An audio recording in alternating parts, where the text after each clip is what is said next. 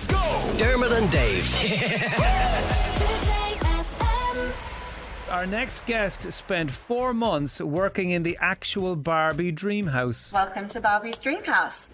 This is my breakfast table and my kitchen. We're in the living room right now. Here's a fun little bar and the slide that goes from the bedroom down into the pool. Not super practical, but nothing is for Barbie.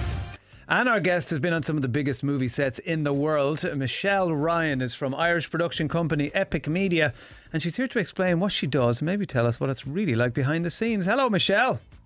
Hey guys, how's it going? We're doing well. So, the Barbie dream house, uh, how much of that was CGI'd and how much of it was actually there when you went in? Hundred percent of it was there. Would you believe?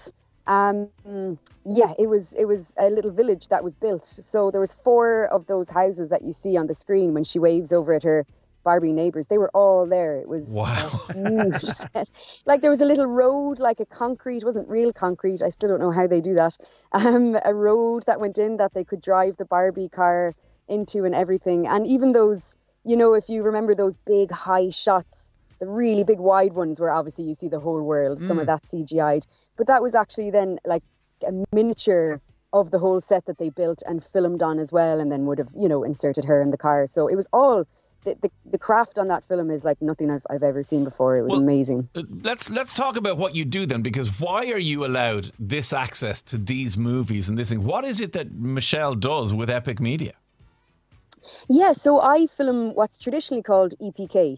It's a little bit of a dated term at this stage. Um, it's it's known as electronic press kit. So the reason why it was called that was was for back in the day when literally a press kit would be put together um, of a film where you know you would film interviews with the with the cast and it would all go in a VHS video Yeah. as well as production notes and all that would be sent out you know to help publicize the film after obviously that's completely changed now everything is so digital um it we kind of just call it behind the scenes now BTS now, you can call it if you want. BTS is the cool way of saying it yeah Um, yeah the Americans it's like E the extras, I suppose, on a DVD that you would have been used to if you're old enough Exactly. to remember DVDs, and you go Yeah. in and go see the cast and crew interviews.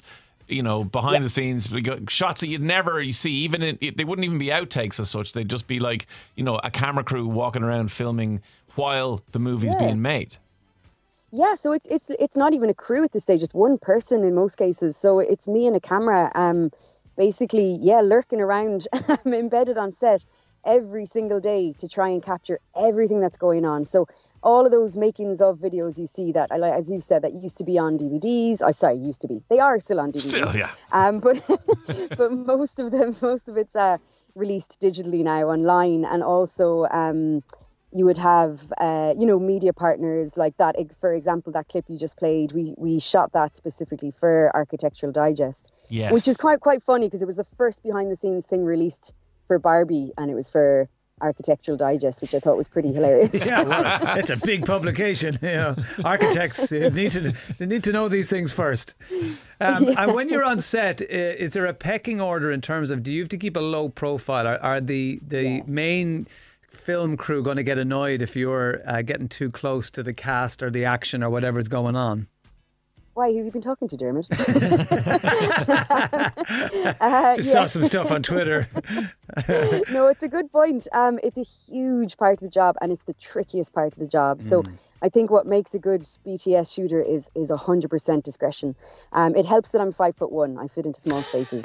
Um, but Yeah, I bet your camera's camera's pretty big though, right? Yeah, yeah. So honestly, though, it is. It's about it's about capturing everything, being everywhere, but but almost just never being seen. So the more discreet you are, the better, because obviously you don't want to interrupt the flow of things. And bearing in mind that a lot of people, you know, a lot of crew that work on on film work behind the camera for a reason. They don't necessarily want to be on camera. yeah, are you ever worried that you might capture something that you're not supposed to capture, and then all of a sudden the uh, assist, the third AD is going out with the rigger, and nobody knew, and you you put them on the BTS thing, and everyone's like, "Oh my god!" Or another It Tom does. Cruise rant, you know, like that one that came out over lockdown. it does happen. I mean, you are literally capturing everything and you're taking a direct sound feed and everything, but that's why discretion is, I mean, trust is a huge thing. So when I first step on a set, like the first couple of days, especially something like Barbie, where it's it's a marathon, it's not a sprint. You're going to be there for four or five months. Jurassic was six months. Cats was even longer. Wow. Um, you're you're spending that first little while, just ve- being very discreet, just easy does it. You, Well, you're being, you're being very discreet there now when you just casually mentioned the fact that you did Jurassic World Dominion and Cats and that you were like five and six months in each one. These are massive movies that you're getting to do the BTS stuff on. They are, it's fantastic. Yeah, the experience is amazing. It really is. And I suppose, um, you know, like the, the it's Universal. I tend to work a lot with, which who would be behind the likes of those films. Um, Barbie was Warner Brothers, um, but very much Margot and her partner Tom Ackerley's baby. It was their production. Um, so everything kind of we did went through them. Right. Um, you know, Margot wasn't just the, the Barbie of the movie; she was very much wearing the producer's hat as well. So we had, I mean, for the likes of those big studio films, we try and get in early. We try and get in in pre-production because you know, for day one of filming, so much has happened already by that point. So we were to be able to tell the stories, and that is essentially what we do. We're storytellers. To be able to tell the stories we want to tell, you have to be there early. You pop around to every department. You get a sense of what's going on. The and that's the job is to highlight the craft and the incredible work that goes into these productions, and doing it discreetly and gaining people's trust to know that you're there. Not in any kind of sticking a camera in anyone's face. You're Sure. there really just to show off that work and show just the amazing like talent that goes into these productions. And we're being a little bit of a kind of we're being sleuths this morning. We're trying to be detectives and work things out because we interviewed M Night Shyamalan recently, and he said this. oh yeah. I'm loving talking to everybody from Dublin because you guys don't know this, but we're coming there to make a movie, my daughter's first feature. So I every time now, every time I run into someone from Ireland and especially Dublin, um, I feel like close to you because we're about to become family. So we're putting two and two together, and we're presuming that you are right now working on M Night Shyamalan's daughter Ishana's movie. Is that true? That may or may not be true. I may be sitting in my car at unit base right now Amazing. on a certain production. a certain production that might or might not be The Watchers, a new horror being shot here and is being directed by Ishana Shyamalan. That's amazing. So that's the one you're working she's on at the moment. Yeah, what's that? What's the atmosphere on that set like? Is it is a Fantastic. is a horror movie? I mean, I suppose we all kind of have images of horror movies being terrifying, but I presume the sets of them are just as much fun as a Barbie. Do you know what? I feel like in Ireland, the, the, the, the majority of my work tends to be on horrors or thrillers or, you know, the kind of gothic productions. Yeah. Um, I don't know what it is about Ireland. Um, probably the, the weather. Um, but I, Yeah. I think, uh, yeah, it's, it's, yeah, there are days. Um, I, I worked on the, the recent um, other horror that came out, The Pope's Exorcist. Oh, and Russell Crowe one. you know, yeah, those exorcism scenes with, with that little boy, he was incredible. And just in the room, everything is so silent. And just as soon as cut is, you know, the, the AD calls cut, everybody kind of almost like releases their breath, like you find you're holding it just for those really intense scenes. Um, yeah, compared to the, the block party dancing on Barbie is a different story. yeah, vibe altogether. And it was One was, extreme to another. was the vibe on the Barbie set good? I mean, did it seem like people were having fun? I mean, I guess it's just a job, and if it goes on for months, I'd say the novelty of everything being pink wears off fairly quickly. uh, but what was the buzz like on set? It was amazing. It was absolutely, it was so much fun the whole way through. Now, I will say it was also absolutely manic busy. It was probably the busiest job I've ever worked on.